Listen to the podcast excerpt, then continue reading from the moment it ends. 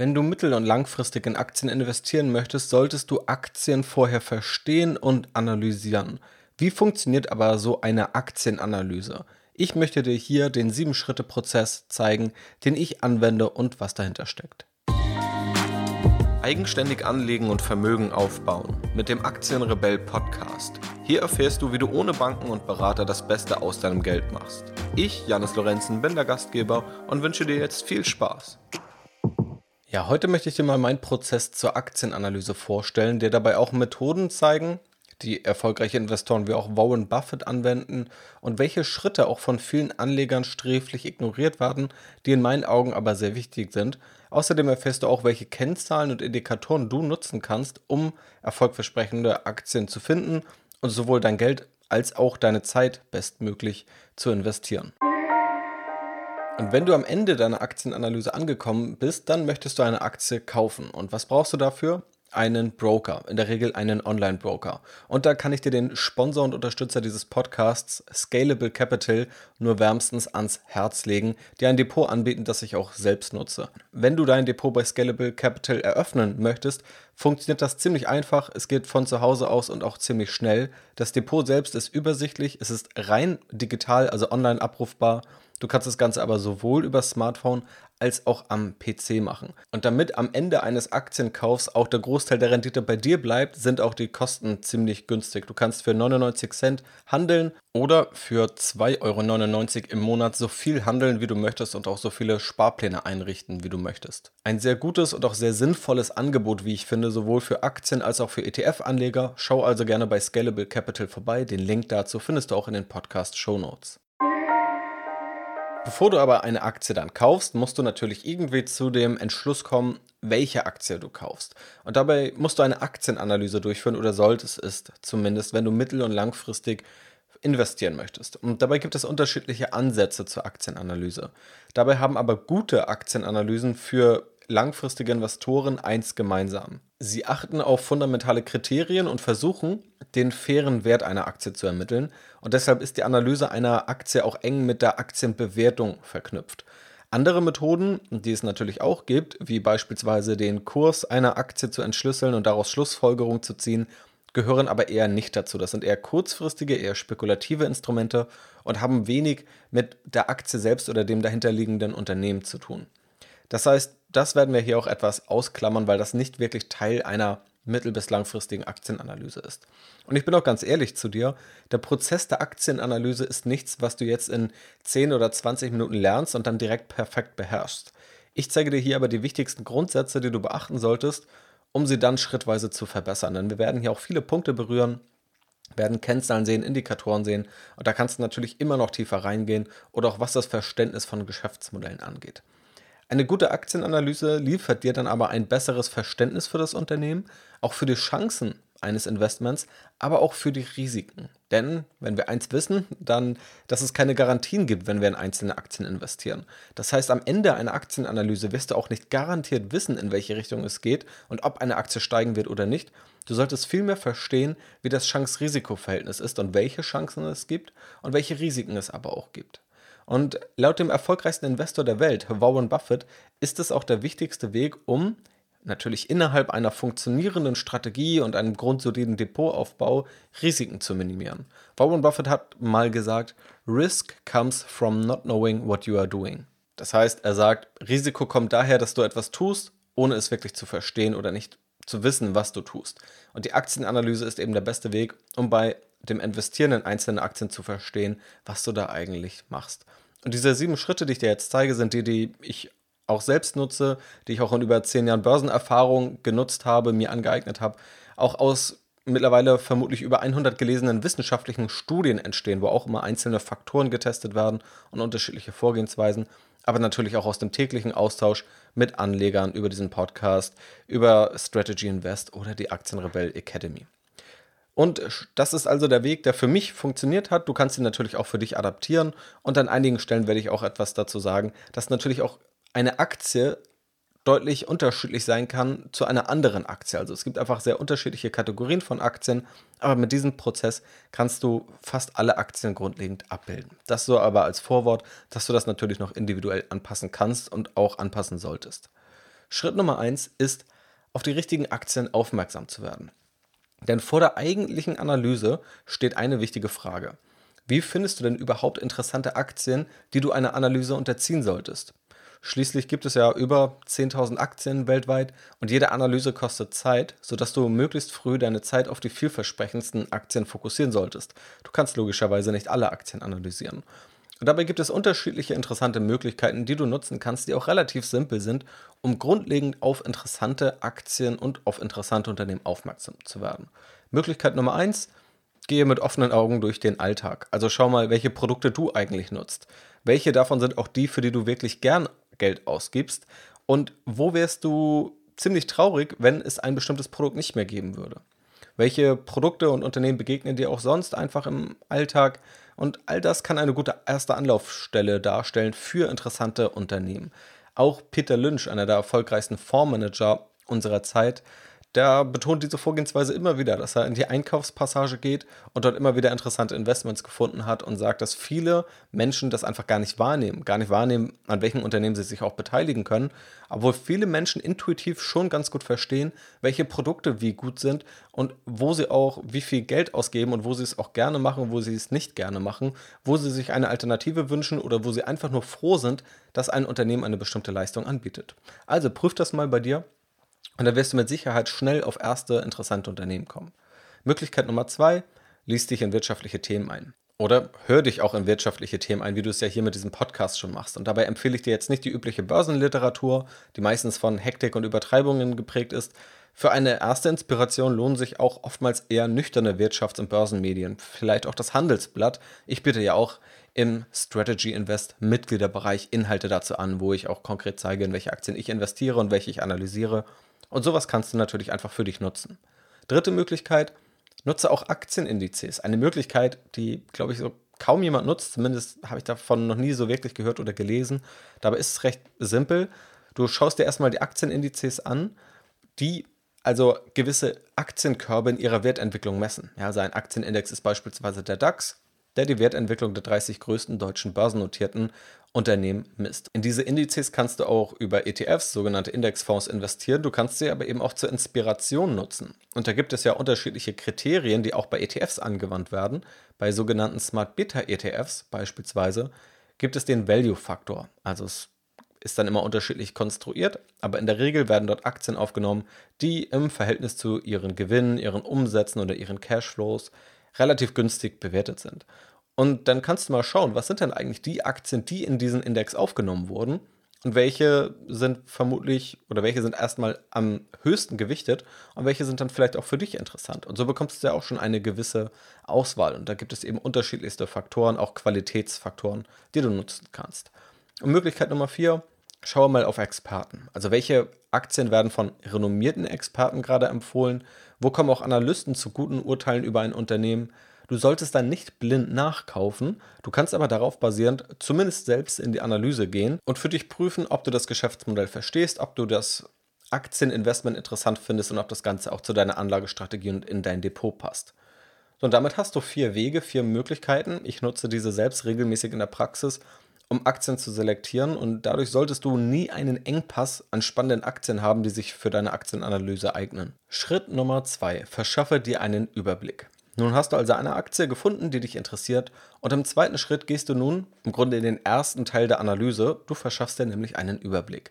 Das heißt, Bevor es jetzt um tiefergehende Kennzahlen, Analysemethoden oder Tools geht, geht es erstmal darum, das Unternehmen grundlegend zu verstehen. Nicht umsonst lautet ja ein zentraler Grundsatz beim Investieren, investiere nie in etwas, das du nicht verstehst. Und für diesen Überblick brauchst du eben noch keine ausgefallenen Analysetools, nicht unbedingt Aktienanalysen von Experten oder Geschäftsberichte. Oft reicht erstmal eine Google-Suche oder auch ein Wikipedia-Artikel. Dabei helfen dir so ein paar Leitfragen, die du dir zum Start stellen solltest in welcher Branche ist das Unternehmen überhaupt aktiv? Ein Beispiel bei Amazon. Amazon ist zwar bekannt als Online-Händler, erzielt aber aktuell den Großteil der Gewinne im Cloud-Geschäft. Sowas ist beispielsweise interessant und das kannst du dann schon schnell herausfinden. Bei anderen Unternehmen findest du das erst im Laufe der Analyse heraus, in welchen Segmenten so ein Unternehmen überhaupt unterwegs ist. Eine andere Leitfrage, in welcher Phase befindet sich das Unternehmen aktuell? Also ist das Unternehmen erstmal in einer starken Wachstumsphase, im Umbruch, oder womöglich unter enormem Druck? Wächst es vielleicht einfach nur noch langsam vor sich hin und steht recht stabil da? Auch das findest du in der Regel relativ schnell raus. Auch bei großen Unternehmen gibt es viele Newsbeiträge und Newsartikel und da siehst du relativ schnell die Tendenz, ob das gerade viel Kritik ist oder eher Positives. Und auch die Eckdaten sind erstmal relevant. Also wo sitzt das Unternehmen überhaupt? Aus welchem Land kommt es überhaupt? Wer ist der CEO und seit wann ist es womöglich der Gründer? Kennt man ihn vielleicht auch? Ist er medial präsenter? Und gab es auch in den letzten Wochen besondere Meldungen zum Unternehmen?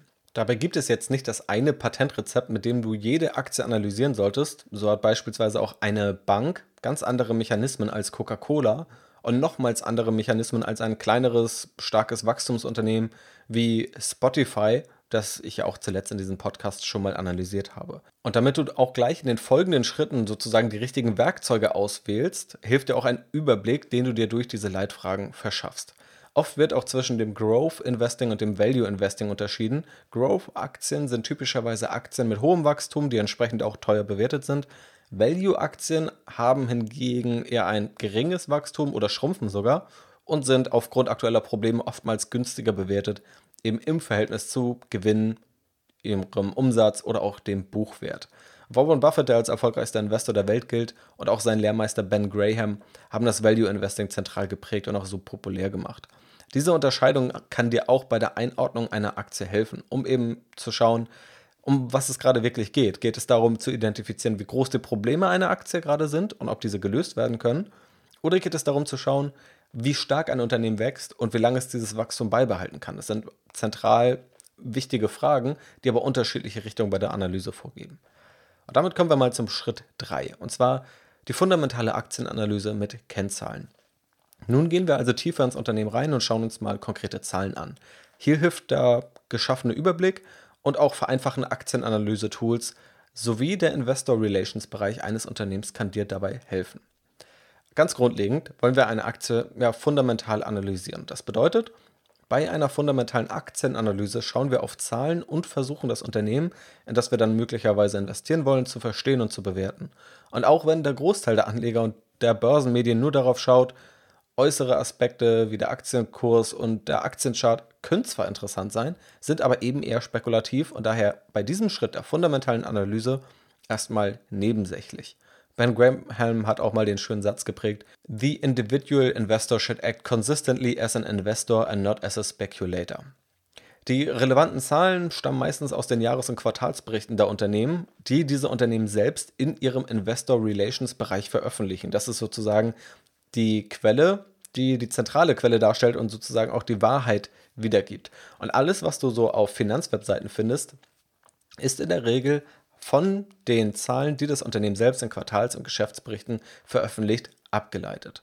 Und keine Sorge, in diesem Schritt müssen wir uns jetzt noch nicht durch all diese Zahlen wühlen. Wir können da erstmal Kennzahlen nutzen, die wir auch gut aufbereitet auf unterschiedlichen Seiten finden. Und das können solche Aktienanalysen sein, wie ich sie veröffentliche. Ich versuche da die relevantesten Kennzahlen auch je nach Geschäftsmodell rauszusuchen. Aber es gibt eben auch viele kostenfreie Dienste, die dir erst einmal nicht wirklich eingebettet in den Kontext einer Aktienanalyse, aber erstmal diese Zahlen wiedergeben. Beispielsweise Morningstar ist da zu nennen, Guru Focus oder auch Yahoo Finance. Da kannst du einfach bei einer Google-Suche sozusagen Morningstar und Amazon suchen und dann findest du relativ schnell relevante Kennzahlen. Ich habe auch schon mal unterschiedliche Kennzahlen zusammengestellt. Den Link dazu packe ich dir auch in die Podcast-Show Notes. Kennzahlen gehen da in unterschiedliche Richtungen. Du solltest beispielsweise auf folgende Kennzahlen schauen. Dich einmal fragen, wie groß ist das Unternehmen überhaupt? Kennzahlen dafür sind beispielsweise die Marktkapitalisierung, auch oft als Börsenwert bezeichnet, und der Umsatz.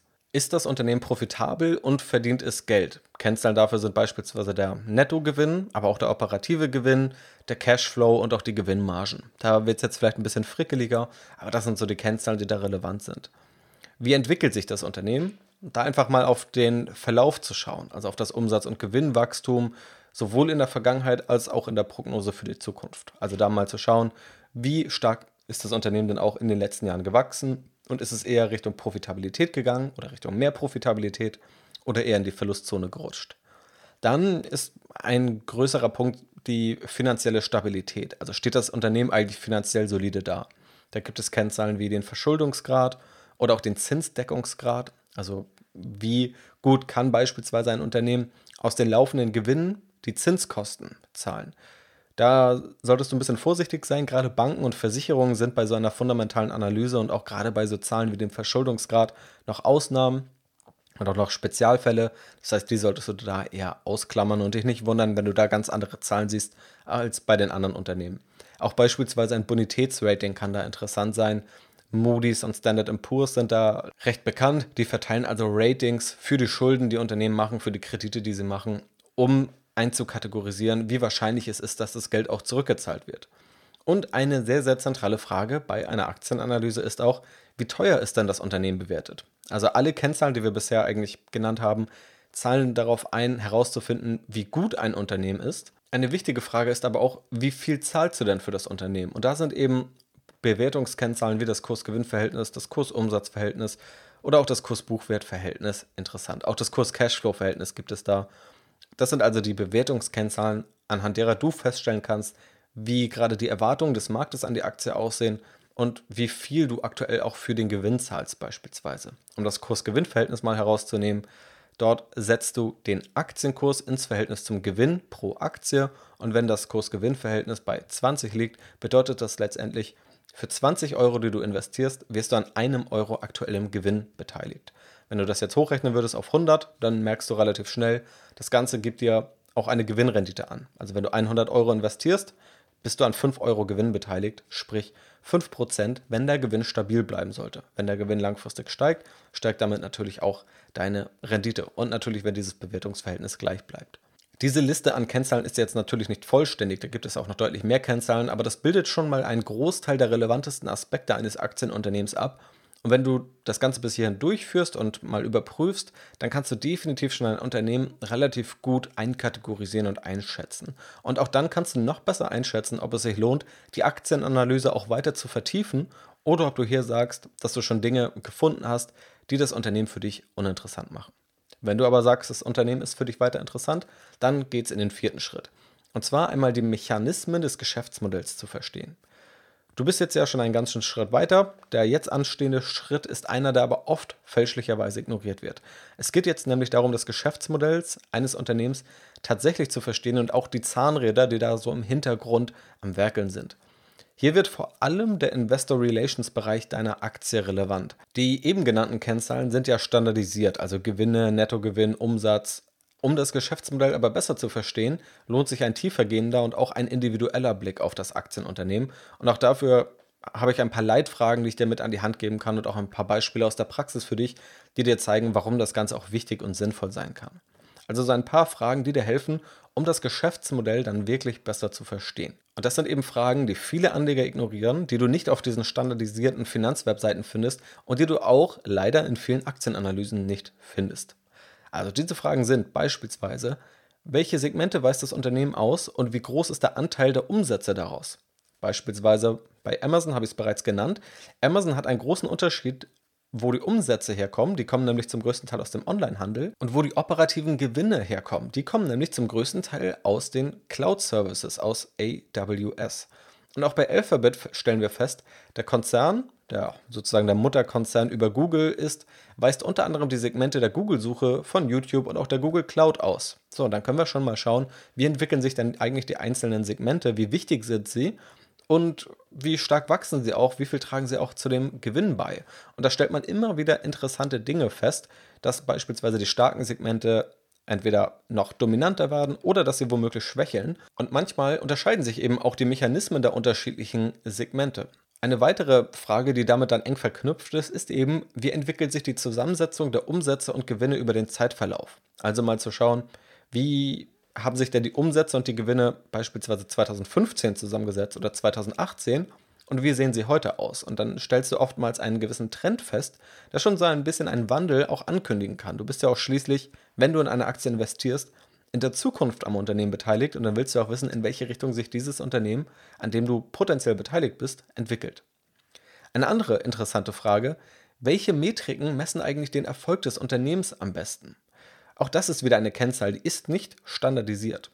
Beispielsweise Facebook misst den durchschnittlichen Umsatz je Nutzer und die Zahl der monatlichen aktiven Nutzer. Das gleiche macht beispielsweise auch Spotify oder auch Netflix. Die messen also vor allem den Umsatz je Nutzer, der im Durchschnitt erzielt wird und versuchen diese Metrik zu optimieren. Ein anderes Unternehmen, Shopify, mittlerweile auch viele Milliarden wert, gegründet von einem Deutschen in Kanada, ist ein Anbieter von Shop-Software. Und Shopify hat als eine der zentralen Kennzahlen die Zeit, nach der ein Kunde durchschnittlich seinen ersten Verkauf erzielt. Und je kürzer diese Zeit ist, desto besser, sagt Shopify selbst, macht Shopify seinen Job. Und das ist eine spannende Kennzahl. Und wenn du mal darauf schaust und das Unternehmen das so offen kommunizierst, dann kannst du eben auch anhand dessen die Entwicklung nachverfolgen und oftmals sogar mehr über das Geschäft verstehen, als über diese anderen standardisierten Kennzahlen, die dir erstmal einen Überblick verschaffen. Auch bei Amazon könnte man noch das Beispiel erwähnen, dass Amazon immer wieder betont hat, sich auf den Free Cashflow zu konzentrieren, was aber auch viele Anleger lange ignoriert haben, weil die immer in der reinen Gewinndenke verhaftet waren. Eine weitere Frage, wie ist das Geschäftsmodell grundlegend aufgebaut? Ist es kapitalintensiv oder ist es eher schlank? Wie viel verdient auch ein Unternehmen an zusätzlichen Kunden? Also wenn ein Unternehmen wächst, steigen dann die Erlöse exponentiell und die Kosten nicht mehr, wie es oftmals bei Digital- und Technologieunternehmen der Fall ist. Oder beispielsweise bei Automobilherstellern, wo für jeden neuen Kunden auch ein neues Auto produziert werden muss. Da steigen die Kosten natürlich fast linear mit dem Umsatz an, wodurch eben nicht so große Sprünge zu erwarten sind. Eine weitere Frage, und da kommt dann vielleicht der VWLer in mir durch, wie ist der Markt aufgebaut, in dem das Unternehmen eigentlich unterwegs ist? Wer sind also auch die Konkurrenten? In welcher Reifephase ist der Markt? Steht der Markt gerade am Anfang? Gibt es vielleicht viele Unternehmen, die am Ende konsolidieren werden, sodass der Markt dann nur noch aus wenigen Unternehmen besteht? Oder wird es womöglich auch ein Markt sein, der von einem dominierenden Unternehmen geprägt wird? Beispielsweise im Technologiebereich sehen wir, dass die Märkte immer stärker dazu tendieren, von einigen oder wenigen Unternehmen dominiert zu werden. Der Online-Werbemarkt wird von Facebook und Google dominiert wenn wir uns heute die Automobilbranche anschauen, dann sehen wir aber sehr, sehr viele unterschiedliche Unternehmen und Marken, die einfach Marktanteile gewonnen haben und sie auch relativ lange halten konnten. Und dann gibt es nochmal spezialisiertere Fragen. Beispielsweise gibt es Netzwerkeffekte. Also wird ein Produkt möglicherweise dadurch besser, dass es größer wird. Wie beispielsweise bei WhatsApp. Je mehr Nutzer WhatsApp nutzen oder je mehr Nutzer Facebook nutzen, desto mehr Geld verdient Facebook und desto besser wird aber auch das Produkt für andere Nutzer, da es irgendwann schwierig wird, sich dem Ganzen zu entziehen, wenn alle ein solches Produkt nutzen. Gibt es also Skaleneffekte? Also was passiert, wenn das Unternehmen wächst? Wird das Unternehmen dann nochmal deutlich besser? Kann es dann auch die Kosten senken oder wird das Unternehmen, das Produkt eben attraktiver? Gibt es wiederkehrende Erlöse, die im Optimalfall auch mit dem sogenannten Login-Effekt behaftet sind? Also besteht das Geschäftsmodell aus einmaligen Verkäufen oder besteht irgendein Abo-Modell, wo einfach regelmäßig ein relativ kontinuierlicher und zuverlässiger Cashflow reinkommt. Und Login-Effekt bedeutet dabei, dass dieses Abo-Modell gewisse Effekte eingebaut hat, die es schwer machen, davon wegzuwechseln. Beispielsweise dann, wenn irgendein Abo besteht, wo sehr, sehr viele Daten gespeichert sind und hinterlegt sind und es ein großer Aufwand wäre, alle Daten umzuziehen, dann ist man natürlich noch länger in diesem Abo-Modell verhaftet. Beispielsweise Cloud-Lösungen sind da als sehr, sehr gutes Beispiel zu nennen. Und das sind natürlich noch Mechanismen, die Geschäftsmodelle deutlich wertvoller oder weniger wertvoll machen können. Und diese Punkte, die ich jetzt genannt habe, das sind eben auch gerade Punkte, die jetzt die neue Welt der Technologie und Digitalunternehmen mitprägen. Die, darauf gehe ich ja auch immer wieder hier im Podcast ein und fokussiere meine eigenen Aktienanalysen, die du ja auch entweder hier aus dem Podcast oder von Strategy Invest kennst, auf genau diese Aspekte, weil ich glaube, dass diese Aspekte noch von sehr, sehr wenigen Anlegern, auch Analysten und auch von sehr wenigen Börsengurus verstanden werden. Du siehst aber auch, in diesem Schritt gibt es jetzt kein Patentrezept, da Geschäftsmodelle sich nun mal unterscheiden. Genau das gilt es hier aber herauszuarbeiten. Und dadurch verstehst du das Unternehmen und auch den Markt, in dem es unterwegs ist, viel besser und kannst dementsprechend auch viel besser die Chancen und Risiken einschätzen. Und dieser Schritt erfordert auch etwas Expertise und wirtschaftliches Know-how. Also da würde ich dir jetzt auch unrealistische Versprechen machen, wenn ich sage, es geht komplett ohne. Aber gerade das ist ja der Punkt, wo du dir auch Unterstützung suchen kannst, wo du dich weiterbilden kannst durch Bücher, durch Lösungen wie diesen Podcast, durch meine Academy oder auch meine Aktienanalysen, da helfe ich dir natürlich auch genau damit. Oder eben mit dem Medium, das du für dich als wichtig, als wertvoll und als sinnvoll erachtest, wo du auch etwas lernst. Also das ist auch meine Empfehlung an dich. Viele Anleger suchen ja immer einfach nur Aktientipps, um dann irgendetwas nachzukaufen, um selber nicht nachdenken zu müssen. Das ist aber ein denkbar schlechter Weg. Such dir viel lieber die Lösung aus, wo du auch noch etwas lernst, etwas für dich mitnimmst und auch neben Aktienempfehlungen selbst ein besserer Anleger wirst und einfach Schritt für Schritt klüger wirst und Wissen aufbaust, von dem du dann auch ein Leben lang profitieren kannst. Und natürlich kannst du dich da auch auf unterschiedliche Branchen fokussieren. Auch Branchen unterscheiden sich ja schließlich. Also es gibt die Banken- und Versicherungsbranche, die Pharmabranche, die Automobilbranche oder auch die Digitalbranche. Und all diese haben ja nochmal unterschiedliche Mechanismen, wo auch unterschiedliche Experten ihre Stärken haben. Und auch da kannst du natürlich auch auf Expertenmeinungen aus diesem Markt schauen. Und mit Expertenmeinung meine ich ganz explizit nicht immer nur die Meinung von irgendwelchen Aktienanalysten, sondern eben auch Leuten, die wirklich in dem Markt selbst unterwegs sind. Da gibt es viele Podcasts, wo solche Leute, wo CEOs interviewt werden. Und da lernt man oftmals mehr, als nun den x-beliebigen Fondsmanager anzuhören, was er über diese und jene Aktie denkt. Also das zu diesem vierten Schritt. Kommen wir zum fünften Schritt und zwar den Punkt Strategie. Wie sieht das Unternehmen eigentlich in Zukunft aus? Wie soll es gestaltet werden? Ich habe es ja bereits erwähnt, du investierst nicht in die Vergangenheit eines Unternehmens, sondern in die Zukunft, sobald du der Aktionär eines Unternehmens bist. Und deshalb solltest du auch darauf schauen, wie sich das Unternehmen aktuell entwickelt. Und die bisher gestellten Leitfragen geben dir einen groben Einblick. Oft ist es aber hilfreich, die Strategie einmal vom Unternehmen selbst erklärt zu bekommen. Und das ist ja auch das Schöne genau das liefern die Unternehmen dir auch in der Regel. Du bist schließlich ein potenzieller Miteigentümer und deshalb findest du auch üblicherweise im Investor Relations Bereich einen Shareholder Letter, also einen Brief an die Aktionäre und an alle Aktionäre, die es noch werden wollen oder alle Anleger, die potenzielle Aktionäre werden wollen. Oftmals ist es auch einfach ein Teil des Geschäftsberichts, des Jahresberichts. Du findest aber auch in den Quartalsberichten oftmals eine Einschätzung des CEOs dazu. Und der CEO legt darin dann die Strategie dar, die das Unternehmen verfolgt und wie auch das Führungsteam die Lage des Unternehmens aktuell einschätzt. Also als Beispiel, die Automobilindustrie ist durch Elektromobilität und autonomes Fahren im starken Umbruch. Hier ist nun also die spannende Frage, wie reagieren die Unternehmen darauf? Welche Maßnahmen wurden schon oder werden in Zukunft eingeleitet? Natürlich müssen wir aber auch dazu sagen, nicht immer verrät dir ein CEO die ganze Wahrheit. Einige Unternehmen stehen unter ziemlich strenger Beobachtung von der Presse und fürchten eben, dass sich auf alles gestürzt wird, was womöglich für das Unternehmen Sinn macht, aber irgendjemandem schlecht aufstoßen könnte. Und ebenso sollen natürlich auch keine Details verraten werden, die Konkurrenten nutzen können. Daher gibt es eben auch Analysten und Experten, deren Einschätzung ebenfalls spannend ist, die versuchen zwischen den Zeilen zu lesen oder auch abseits dieser Einschätzung oder dieses Shareholder Letters zu schauen, wenn Unternehmen sich in einem stärkeren Wandel befinden, in welche Richtung dieser Wandel gehen wird, wenn er eben nicht offen kommuniziert werden kann. Aber oftmals hast du eben den Fall, dass Unternehmen relativ frei raus auch sagen können, in welche Richtung sie gehen wollen, was sie nun tun werden, was sie unternehmen werden. Und das kann dir einfach viele interessante Einblicke zur Strategie geben. Und das, auch das ist ein Schritt, den ich so kaum sonst sehe, den viele Anleger ignorieren, ich aber relativ sinnvoll finde. Auch ein Beispiel, vor allem zu diesem Punkt, wann nicht immer die ganze Wahrheit gesagt wird. Apple zum Beispiel hat nicht gesagt, warum sie die iPhone-Preise gesenkt haben, was relativ merkwürdig war, denn Apple hat jahrelang die iPhone-Preise immer weiter gesteigert. Ich habe aber auch mal dazu weiter ausgeführt, was die Gründe dafür sein können und auch welche Experten das dann bestätigen. Und einer der zentralen Gründe, den man vermutet hat, den auch ich vermutet habe und wo es immer mehr Indikatoren gibt, dass es tatsächlich der Fall ist, Apple senkt die iPhone-Preise, um vermehrt Umsätze aus den Folgekäufen des iPhones zu erzielen.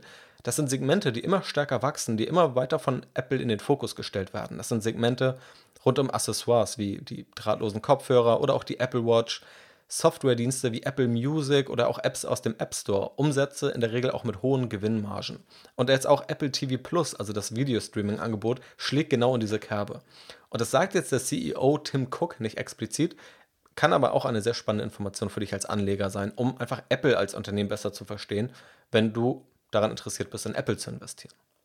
Schritt Nummer 6 ist die Aktienanalyse durch die SWOT-Analyse. Diese SWOT-Analyse ist keine Pflicht. Für mich ist sie nur ein relativ strukturierter Prozess, um jetzt einmal viele wichtige Aspekte des Geschäftsmodells und des Unternehmens zusammenzufassen. Es gibt unterschiedliche Modelle, unterschiedliche Frameworks. Jeder, der mal in einer BWL-Vorlesung saß, der wird wissen, worüber ich hier spreche. Manche sind besser, manche sind schlechter und man sollte diese auch nicht überschätzen. Aber einige geben einfach eine gewisse Struktur, einen gewissen Rahmen vor, der einen zwingt, über unterschiedliche Punkte nachzudenken. Und oftmals gerät man in die Denkweise, so geht es mir zumindest und ich merke es auch so bei vielen anderen Anlegern, dass irgendwann nur noch die positiven Aspekte eines Unternehmens gesehen werden oder nur noch die negativen und man vielleicht aber auch am Ende gar nicht mehr so richtig den Überblick hat, okay, was hatte ich jetzt nochmal alles so als Vorteile herausgearbeitet und was hatte ich nochmal so als Nachteile herausgearbeitet. Und da hilft eben so ein strukturierter Prozess. Denn wenn du jetzt das Unternehmen gut verstanden und durchleuchtet haben solltest, geht es ja jetzt Richtung Bewertung. Und da schauen wir einmal, welche Stärken und Schwächen macht das Unternehmen aus, welche Chancen bestehen für weiteres Wachstum, welche Risiken könnten aber auch das Wachstum bremsen oder sogar umkehren, das Unternehmen sogar gefährden. Da gibt es, wie gesagt, unterschiedliche Modelle. In der SWOT-Analyse geht es aber genau um diese vier Faktoren. Also SWOT steht für Strength, Weaknesses, Opportunities und Threats. Also Stärken, Schwächen, Chancen und Bedrohungen oder Risiken. In der klassischen Betriebswirtschaftslehre ist diese Analyse eher ein Instrument für Entscheider und Führungskräfte, wie sie ihr Unternehmen besser ausrichten. Sie wird meistens als Quadrant mit vier Bereichen dargestellt und ich modifiziere das Ganze leicht und liste einfach mal für jeden einzelnen Punkt die entsprechenden Aspekte auf, die ich für das Unternehmen sehe. Also welche Stärken sehe ich jetzt zusammengefasst beim Unternehmen, auch beim Geschäftsmodell, welche Schwächen aber auch, wo sehe ich Chancen und wo sehe ich Bedrohungen. So, und wenn du das gemacht hast, dann fehlt im Grunde nur noch ein Schritt bei der Aktienanalyse. Und das ist Schritt Nummer 7. Und zwar die Analyse abzuschließen und das Ganze vor allem mit der passenden Bewertung einzuordnen. Also die Qualität des Unternehmens ist ja die eine Seite der Medaille, die andere Seite ist der Preis, den du für diese Aktie zahlst. Oder wie Warren Buffett es im Original mal gesagt hat, Price is what you pay, Value is what you get. Und eine hohe Qualität eines Unternehmens ist ein gutes Zeichen, gerade auch für langfristige Anleger. Aber auch für eine hohe Qualität kannst du zu viel Geld bezahlen. Und auch ein Unternehmen, das nur mittelmäßige Qualität bietet, kann sehr günstig bewertet sein und damit gute Renditen liefern.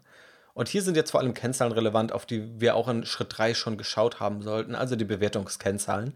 Das Ganze müssen wir jetzt aber einmal ins Verhältnis setzen zu vor allem den Punkten, die wir in der SWOT-Analyse dann gesehen haben, wo wir vor allem auf die Qualität und die Risiken eines Geschäftsmodells und eines Unternehmens schauen. Außerdem können hier auch noch weitere Indikatoren für dich interessant sein. Beispielsweise ist der CEO selbst relevant am Unternehmen beteiligt, sodass er selbst ein langfristiges Interesse am Erfolg des Unternehmens hat. Gibt es vielleicht auch viele Anleger oder Hedgefonds, die aktuell auf fallende Kurse setzen, die also eine Aktie shorten? Das ist natürlich keine Garantie, dass eine Aktie schlecht ist. Es kann aber schon mal ein Indikator für ein höheres Risiko sein oder auch einfach auf den Aktienkurs zu schauen, wie er sich zuletzt entwickelt hat. Aber das wirst du in aller Regel ohnehin gemacht haben in den vorhergehenden Schritten. Außerdem kannst du hier natürlich auch noch in konkrete Bewertungsverfahren einsteigen, also sozusagen zu versuchen, eine Aktie selbst zu bewerten. Ja, das ist kein einfacher Prozess, das ist auch ein Prozess, der dir mehr eine grobe Richtung und Idee geben kann, als dass er wirklich eine exakte Wissenschaft ist. Dabei gibt es beispielsweise das Discounted Cashflow Modell. Es gibt auch andere Bewertungsmethoden, auf die kann ich auch gerne in Zukunft nochmal eingehen. Ich selbst nutze das Discounted Cashflow Modell nicht so wirklich. Du kannst aber indirekte und ähnliche Wege einschlagen. Also du kannst mal schauen, beispielsweise wenn ein Unternehmen aus unterschiedlichen Segmenten besteht, findest du vielleicht Bewertungsniveaus irgendwo bei anderen Unternehmen an der Börse und kannst dir auf die einzelnen Segmente übertragen, einen Wert bei den einzelnen Segmenten dadurch ermitteln durch diese Vergleichsmethode, das Ganze dann summieren und dann mal schauen, wie wertvoll das Unternehmen danach wäre, wenn man also die einzelnen Segmente so gesehen an die Börse bringen würde. Oder du schaust, wie stark kann ein Unternehmen wachsen, was ist da deine Annahme, wie hoch kann dann auch die Gewinnmarge des Unternehmens sein, wie teuer ist dann das Unternehmen im Verhältnis zu den Gewinnen bewertet, also welches Kurs-Gewinn-Verhältnis wird dem Unternehmen zugestanden? Und darüber kannst du dann eben auch einen gewissen Aktienkurs und Wert ermitteln. Ich mache es dann gerne so, dass ich unterschiedliche Szenarien aufmache also, dass ich dann einmal schaue, was ist so das pessimistischste Szenario und was ist so das optimistischste Szenario. Die ganzen Extremfälle, die lasse ich dabei dann erstmal außen vor. Also es ist immer eine gewisse Restgefahr, dass es beispielsweise zu einer Insolvenz kommt oder die gewisse restliche Chance, dass irgendetwas eintritt, dass das Unternehmen auf einmal durch die Decke geht. Es geht aber sozusagen darum, ja, die wahrscheinlichsten Fälle abzugreifen und da dann unterschiedliche Szenarien durchzukalkulieren und dann mal zu schauen, was müsste eigentlich passieren, damit Wert XY erreicht wird oder damit eine bestimmte Rendite entsteht. Also auch diesen Punkt kannst du hier mit aufnehmen. Er ist optional, er ist auch ein bisschen tiefer gehender, aber wie gesagt, kann hier eben noch ein relevanter Punkt sein. Und außerdem kannst du natürlich auch deine Ergebnisse mit anderen Analysten, Experten und Meinungen abgleichen. Dadurch bekommst du dann oft noch neue Ideen, auch oft neue Denkanstöße oder auch Fragen, die deine eigene Aktienanalyse verbessern. Aber Achtung, auch dabei, viele Aktienanalysen sind nicht wirklich fundiert sondern wiederholen auch nur allseits bekannte Kennzahlen, ohne diese wirklich zu verstehen. Also du kennst vielleicht meine Aktienanalysen und natürlich ist das auch nur mein Weg, den ich gehe und du kannst das wie gesagt auch anders machen. Im Vergleich zu anderen Analysen versuche ich eben aber auch noch tiefer auf das Geschäftsmodell einzugehen. Bei vielen Analysen hat man aber leider das Gefühl, dass die eine Analyse von der anderen Analyse irgendwie abgeschrieben wird, dass allseits bekannte Thesen einfach nur aufgegriffen werden, auch Thesen, die oftmals schnell Meinung gewinnen. Also eine beliebte These ist immer wieder, jedes Unternehmen zu kritisieren, das Geld verliert. Ich habe ja schon mal erklärt, warum es durchaus sinnvoll ist und sinnvoll sein kann, unternehmerisch und gerade langfristig gedacht, vorübergehend Geld zu verlieren, um langfristig zu profitieren. Es gibt viele Unternehmen, die das mehr als erfolgreich vorgemacht haben. Das sind die erfolgreichsten Unternehmen der Welt heute.